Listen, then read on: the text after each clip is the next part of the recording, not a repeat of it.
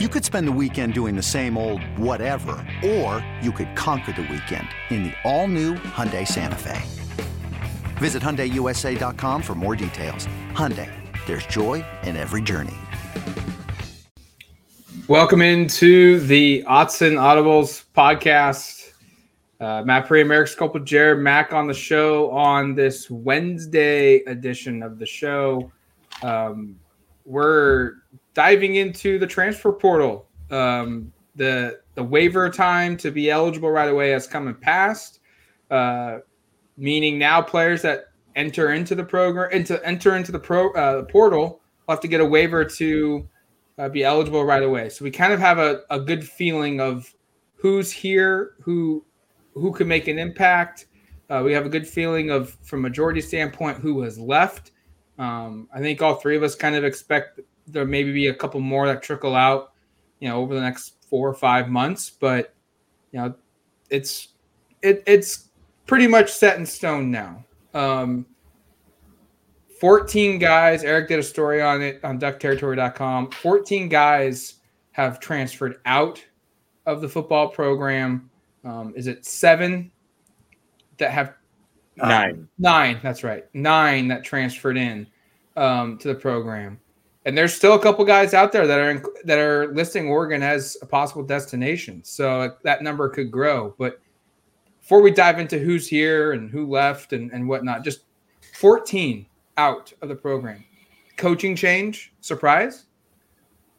The number feels big. I mean, you do the math out of 85, that's like what a fifth of your roster or something yeah. like that lost. And I understand this is going to be the new normal. Like we see this in women's basketball now, where like half the team left almost, it felt like, or a third of the team left. And in men's basketball, players still even now are opening up. Like De'Vion Harmon, like what was that, a week or so ago, after saying he was going to stay, he left. I mean, the portal is just impacting college sports and in ways it never has been impact. I mean, it's, it's it is free agency basically, and so to lose 14 hurts. I mean, you think we'll run through the list here at some point. I think half the guys are guys that you feel like maybe could have been contributors. The other half are guys that probably weren't going to be at least immediately. Um, the coaching change part certainly plays a role. I mean, I think it's it's understandable that of the 14 guys leaving, four of them are offensive linemen. A couple of which I think we, well, two of which have already followed Mario Cristobal to Miami. Um, I think that part's notable in terms of like the only players that you lost to the coach that departed were the position group he worked with the most. Um, but yeah, this is just kind of the way it works. And like a lot of these guys are guys we I think that fans are really disappointed to see leave, or several of them. But some of them are not in positions to contribute right away, and so you get like the most recent one, Damon David. I know that really ruffled some feathers on the message board, and I understand why because you like that, Jared, ruffle feathers. Yeah, yeah. Well, yeah, yeah, yeah. Continue. Well, I was just gonna say, like, it, people were frustrated by it, but you look at where he was on the depth chart. There's like four or five guys that are, that are probably ahead of him right now, and so it made sense for him to take a, a peek after getting through spring. Um, but these are young players that people are excited about. Like another one, like uh, Jason Jones, when he left, people were bummed out by that, and rightfully so. A lot of upside. He might start at Auburn, it sounds like, but I think Oregon's going to be fine on the defensive line because there are a lot of guys returning, and they went and added guys in the portal to help kind of fill needs. So there, there are certainly players that left that you would have liked to have stayed, you know, stuck around. Obviously, probably most notably Travis Dye at running back, probably be a starter, and DJ James at corner. Those guys would probably both be start. I, those guys would start. But a lot of these guys are guys that are projects that I think you can kind of live without, unfortunately. Yeah, I agree. I mean, it's it's as simple as that. You can live without most of these guys. Um, they showed flashes as a freshman or a sophomore. And I think everybody loves when a freshman does show flashes because that means that hey, if they could figure out how to, you know, replicate that and turn that into a multiple game stretch and not just three plays in a row, they could be really special. And you know, you saw that from DJ James or Jason Jones or Robbie Ashford in the spring game. You know, these are all players who everybody you know had a crush on basically, and really wanted to see them do well for this program. I like half of these players are east are from east of the Mississippi. True. So there's a, also another thing where kids might just want to go home and play yeah. close to home. And now through the transfer portal, which I love, I've I have i have talked about this on the podcast before. I think the transfer portal is a good thing for college sports because it gives opportunities for people who can try to make opportunities. And that's exactly what these people are, are or these players are going to do by going back and playing in front of their, their family or closer to home or whatever the case may be. Um, there's not one person on this list from the state of Oregon. There's a couple California people.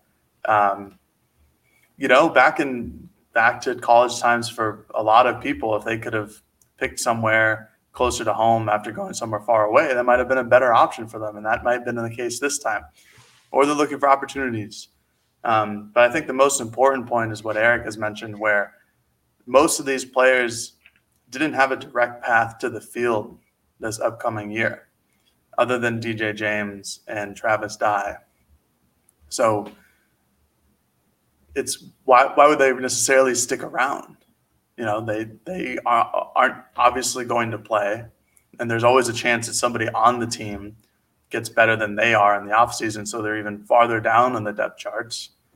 It's like if you were Trey Benson and you know Sean Dollars is coming back, and then you see the year Byron Cardwell is having, and then they, you know, if they who's still on the team, and then Jordan James comes in, or Noah Whittington comes in, you know, those are three or four caliber players who are just better. So you might as well get the heck out of Dodge while you can and solidify yourself at another Power Five school and give yourself a better opportunity to play. It makes sense. It's not a it's not the worst case scenario that 14 kids are gone. Jared made a great point because I think Chris Hummer of 24/7 Sports he he kind of covers the portal pretty extensively, and I can't remember the exact percentage but it was really high that a lot of guys that go into the portal don't find homes.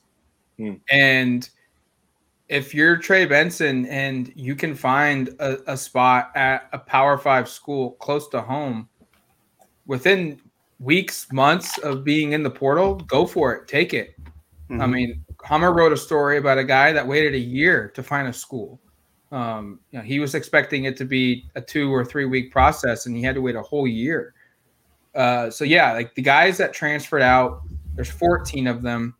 Um, Robbie Ashford, quarterback, Travis Dye, running back, Trey Benson, receiver, Micah Pittman, uh, Trey Benson, running back, excuse me, Micah Pittman, receiver, Kingsley Suamataia, Logan Sagapolu, Jonathan Dennis, Jalen Jeffers, all offensive linemen, um, Jason Jones and Jonah Miller and Christian Williams, all defensive linemen, and then DBs, DJ James, Jalen Davies, and Damon David. Um, 14 guys out of the program.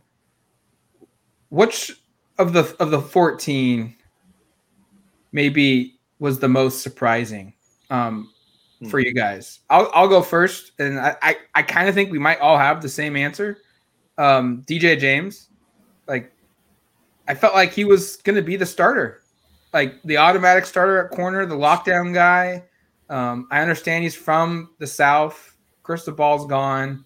He went to Auburn. Um, but this was a guy that the expectation was in 2022, you're the top corner. Like you're there. You're ready to you, you started last season. Um, and yet now he's he's in the portal. And it's a position where they had to go out and add a cornerback because of it. Yeah, I think it's a split between he and Travis Dye. I mean, Dye is such an established piece here at Oregon, and I think if he was back, it's probably. I think there's similar situations where like both guys were starters last year. If both guys were back, they'd be starters again in big big parts of their respective sides of the ball. Um, to Jared's point, I just tallied this up. Seven of the 14 are from east of the Mississippi, so like spot on. Like half the guys were just going much closer to home.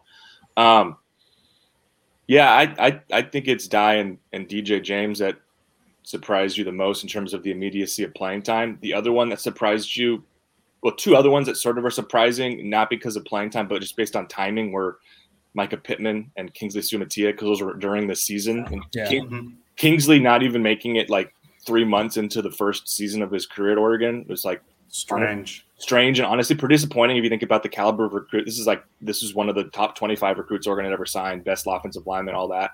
Um, and then Pittman was a guy who he, he left right before Oregon lost its second game of the season. Like that, when he left, they were in the hunt for a college football playoff. Obviously, that wasn't going to happen based upon what happened later, but those were both just kind of weird ones that were surprising, I think. But in terms of the players that are most valuable, yeah, Dye and James, I think are easy picks for me.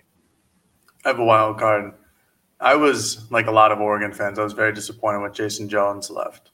Absolutely. I had high high aspirations for the guy. Um, he certainly had flashes, which goes back to my um, idea that fans can have a crush on a player. I think Jason Jones was probably my crush for an Oregon football player.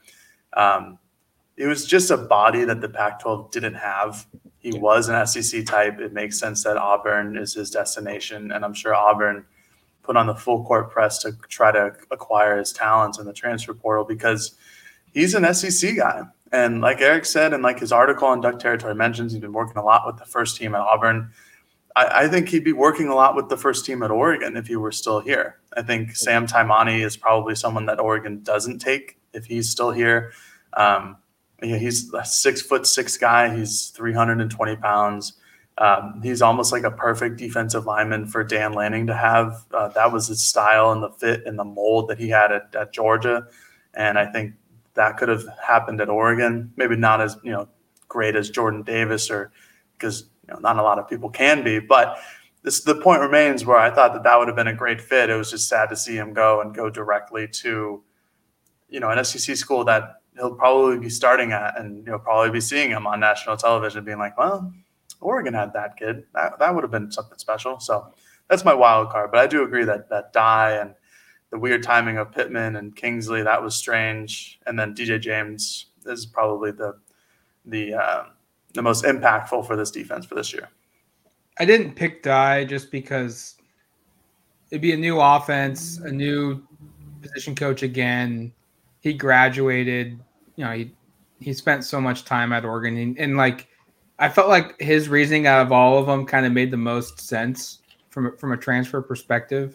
Like it sucks for Oregon, no doubt about it, but like from just a personal look at it for Dye, I, I feel like his transfer made the most sense out of everybody. Just clean start. He gave four years. He graduated. You know, it, he wants to be close to family. He wants to be close to his girlfriend or now fiance's family, type deal.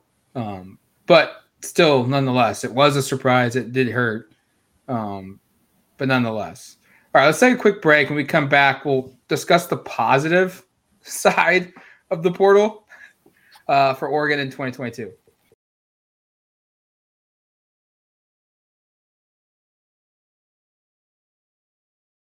This episode is brought to you by Progressive Insurance. Whether you love true crime or comedy, celebrity interviews or news, you call the shots on what's in your podcast queue. And guess what?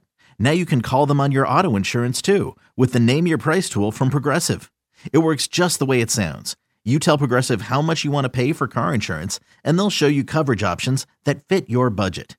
Get your quote today at progressive.com to join the over 28 million drivers who trust Progressive. Progressive Casualty Insurance Company and Affiliates. Price and coverage match limited by state law.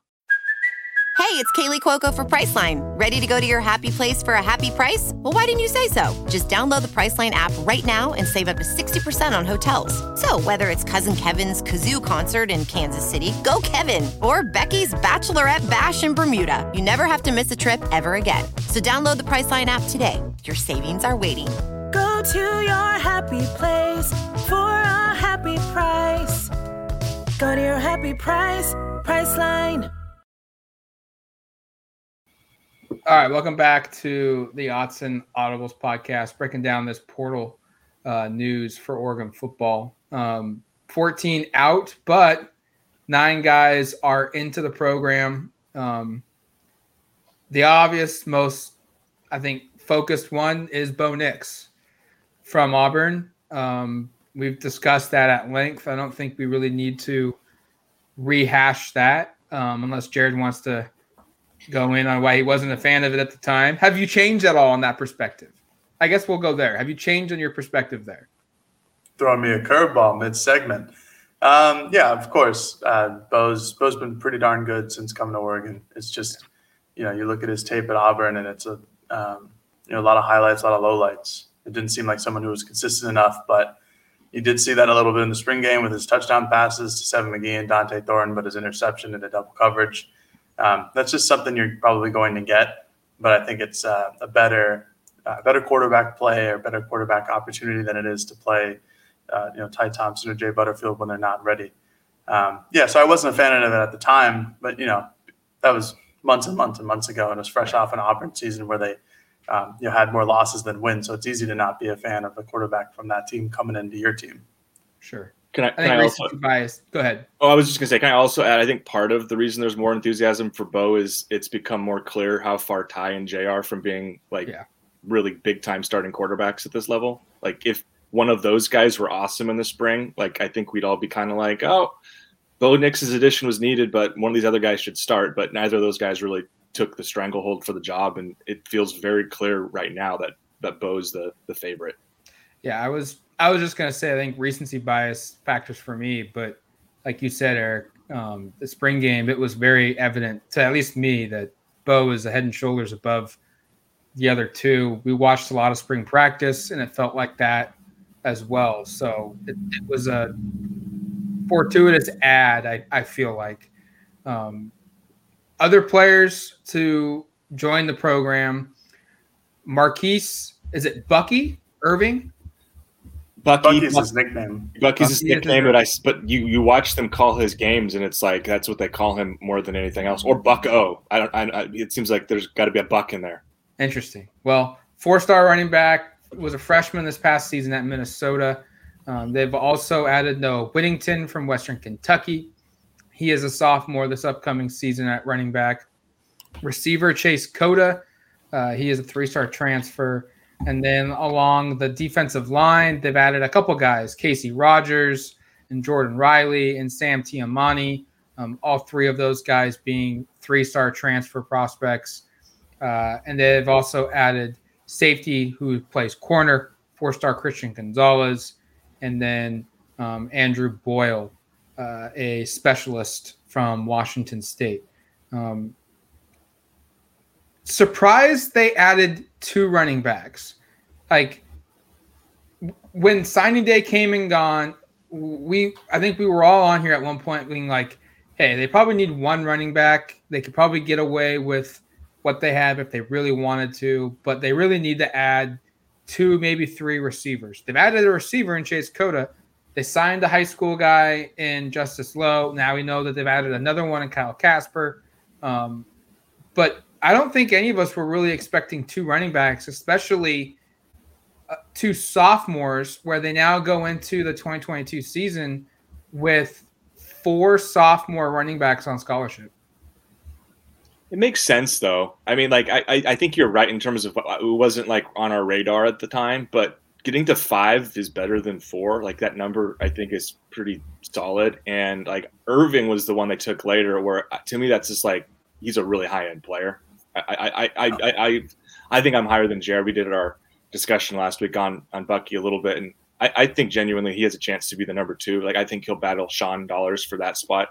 Um, I still I still feel confident that Byron Cardwell's your number one, barring Irving being awesome. But um, the numbering the numbers make sense. But yeah, I wasn't like totally on our radar. But I, I think you think about it from like you've got five guys now, four are sophomores, one's a true freshman. It's a really young group. Sean Dollars, by the way, is like a fourth year sophomore, so it's like Yeah. kind of funky with him. He's a lot more experienced than these other guys. Um, yeah, no. So I think I think it wasn't necessarily on our radar, but when it when it happened, it it kind of made too much sense to me in terms of like you lost two running backs and now you've added two running backs from the portal. Yeah, it makes a lot of sense. Um, I'm not overly surprised by it. We talked about how really they could add one and be good with it. Um, they've added two and now are excellent with it in terms of depth and player personnel and potential talent down the road. Um, I think it's important that they brought in two sophomore running backs because you know Dollars technically could leave if he has a great season. He's he's a draft eligible sophomore because he's been here for for four years now. Um, Byron Cardwell look, I mean, Oregon fans the last couple years have experienced plenty of seasons with, with injuries to running backs. Running back is probably one of the most injured positions on the field. If you can get players like Noah Whittington and Marquise Irving in the transfer portal and have them as your maybe three, maybe four running back with Jordan James as your fifth running back, that's pretty darn good. And I think that's the position that Oregon is in. And if somebody goes down with an injury, even if it's just for a week and they miss one game, you have a suitable replacement. Um, and I think they've done a good job matching kind of player personnel, like um, matching similar body types to their backups. Um, think Byron Cardwell and and Marquise Irving and Sean Dollars are all pretty similar. I think Noah Whittington is another guy who's probably a little stockier than the other the other couple, but he's really similar to Jordan James in terms of size and strength. So I think they've done a good job matching up there. Um, it makes this running back room look a lot, a lot, a lot better than it did in uh, January or February. Uh, that was a real concern going into the season. Was really only having three college, um, you know, college experienced running backs going into the season with Jordan James as a true freshman. Now they have you know, four with with James now, so it's a really big improvement, frankly. I I feel like the way the depth charts stacked up, the staff at running back, the staff is expecting one or maybe even two of these guys to not finish their careers at Oregon or or to not fulfill the three years of eligibility that they have left. So sophomore year in 2022, junior year in 2023, senior year in 2024. Like it just feels like with four guys, all the same scholarship year, they're they're anticipating that that number to shrink a little bit over the next three seasons. I think that's fair. I mean, attrition. Well, you might see a guy transfer after the. I'm, not saying it's going to happen, I mean, but you can see attrition through the portal easy. You can see. I mean, frankly, it wouldn't surprise me at all if Cardwell went early.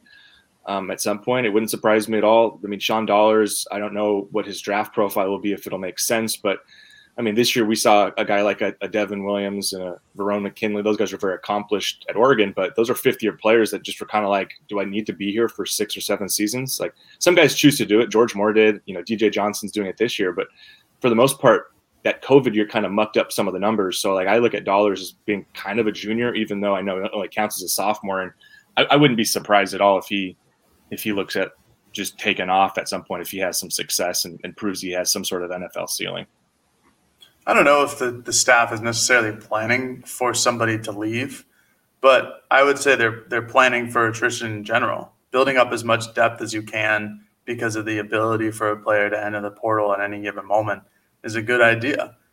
If you can build up that depth and not be really really hindered by somebody leaving for the portal from your running back room or your quarterback room, whatever the case may be, you know, that sets you up from a big you know a big drop off in terms of production and, and resources and trying to find another running back or another player X from what position group. So I think the buildup of players, the buildup of talent is always a good thing. Um, it's the old, you know that that overused mantra of iron sharpens iron. Um, I think it's also important that your iron is just as as as good as as strong as the transfer portal's iron in your own program. So it's fine that they have a million running backs. Um, they'll probably add another in the class of 2023. Um, I don't think it'll be that that one and done rule for running back rooms as it was during Mario Cristobal's time.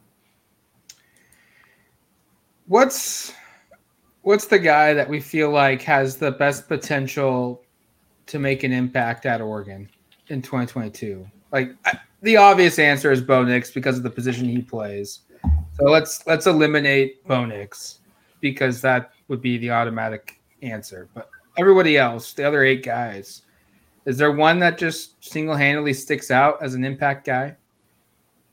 Yeah, I think I think there's several probably, but Christian Gonzalez is to me like a home run answer. I think he's honestly going to be really valuable on defense. You know, he's experienced at corner. They needed that. He's um, got great size for the position at 6'2", 200 pounds. Yeah, I, I think pretty clearly distanced himself as the top corner this spring. And think he goes into the fall as you, mentioned, DJ James leaving, and he would have been the number one guy. Well, the guy they brought in to replace him to a certain degree in Gonzalez, I think, kind of right now at least projects to be the number one going into the season. So uh, I, I, think Gonzalez is is the pick there. I think there's a couple other guys that'll play quite a bit though. I mean. Uh, I don't know if you want to run through them all, but I mean, I, Andrew Boyle might be the team's punter if if yeah. Ooh, you pick my you picked my sleeper. Come on, Eric. Well, sorry, we have the same sleepers. We've talked too much about, about this stuff apparently, but no, I, but but Boyle is pretty sneaky because Oregon might not have Tom Snee as the punter. We don't know what's going to happen there, and they just saw um, Will Hutchinson enter the portal himself. We don't have him on this list because he was a walk on, but uh, Boyle could be somebody who comes in and, and, factors in on special teams. I think more than people are expecting if if Snee's not around. Yeah, as I just mentioned, Boyle was my sleeper because he could easily be the most impactful on this list because he's going to be the punter every day. Um, and punting, as we've seen in years past, is obviously it's really important. Um, you could be a punter and get drafted now, so that's a wild thought. Um, but for me, my real answer is probably Sam Taimani. I think Christian Gonzalez is a very good answer, but I think Sam Taimani could. I think Eric has talked me into this where he's probably the starting defense, one of the starting defensive linemen. Um, him and Brandon Dorlus, I think Popo and Keon Ware Hudson are second stringers. Taimani was just very, very good at um, during Oregon spring camp. Um, he showed a lot during the spring game as well. I know it was against some first team offensive linemen and some second team offensive linemen, but I don't think that changes anything. Um, I think the Washington defense he played for last year was really, really soft up the middle, and I don't think that was his fault. Um, he was one of PFF's top three defensive linemen in the Pac-12, and Oregon had Brandon Dorlus as another one, and Popo um, uh, Popo as another one as well. So I think they're pretty stacked up there, but I do think that Sam Taimani is going to be that big of an impact guy on the defensive line.